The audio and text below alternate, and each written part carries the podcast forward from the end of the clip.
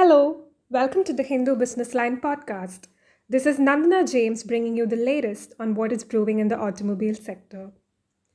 Yesterday evening, the industry was met with the disheartening yet expected news of Harley-Davidson, the iconic American motorcycle maker, cutting short its trip in India, citing lower sales and profitability.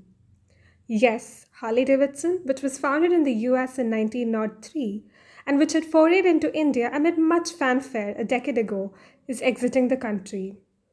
With this, the brand, which has a very loyal customer base and owners' clubs all over the world, is effectively forsaking the world's biggest motorcycle market after futile efforts at profitability here.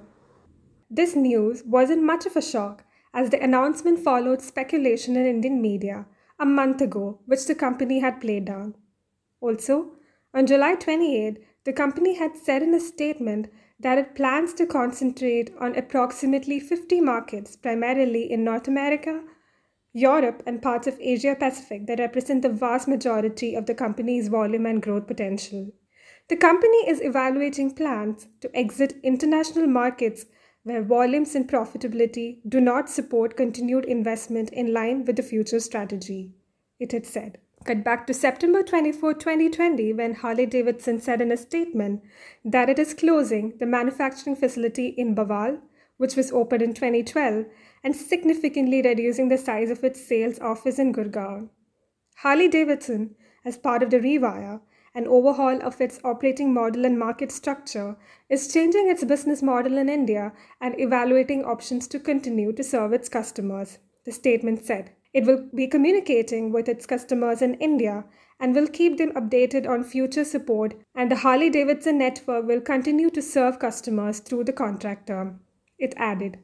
Harley-Davidson India reportedly sold fewer than two thousand five hundred units in the last financial year.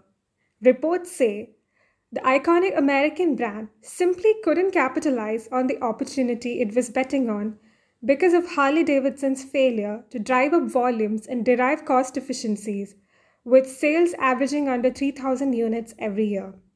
This, along with the prolonged slowdown in the automobile industry in India, which was aggravated by the pandemic, which saw zero auto sales for the first time in the sector in the month of April, high taxes, slowdown in discretionary spending, the economic slowdown, as well as an inability to compete with Indian brands, may have been the other reasons.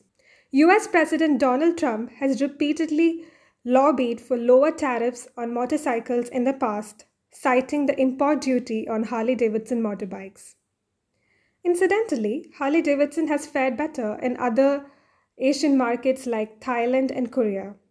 Indeed, India has proven a tough market to crack for foreign automakers, with many global makers still having a minuscule presence in the market despite the many years it has spent in the country.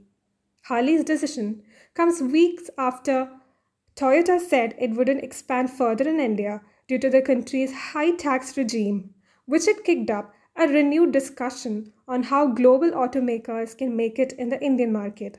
General Motors had pulled out of the country in twenty seventeen, while Ford had agreed last year to move most of its assets into a joint venture with Indian automaker Mahindra and Mahindra.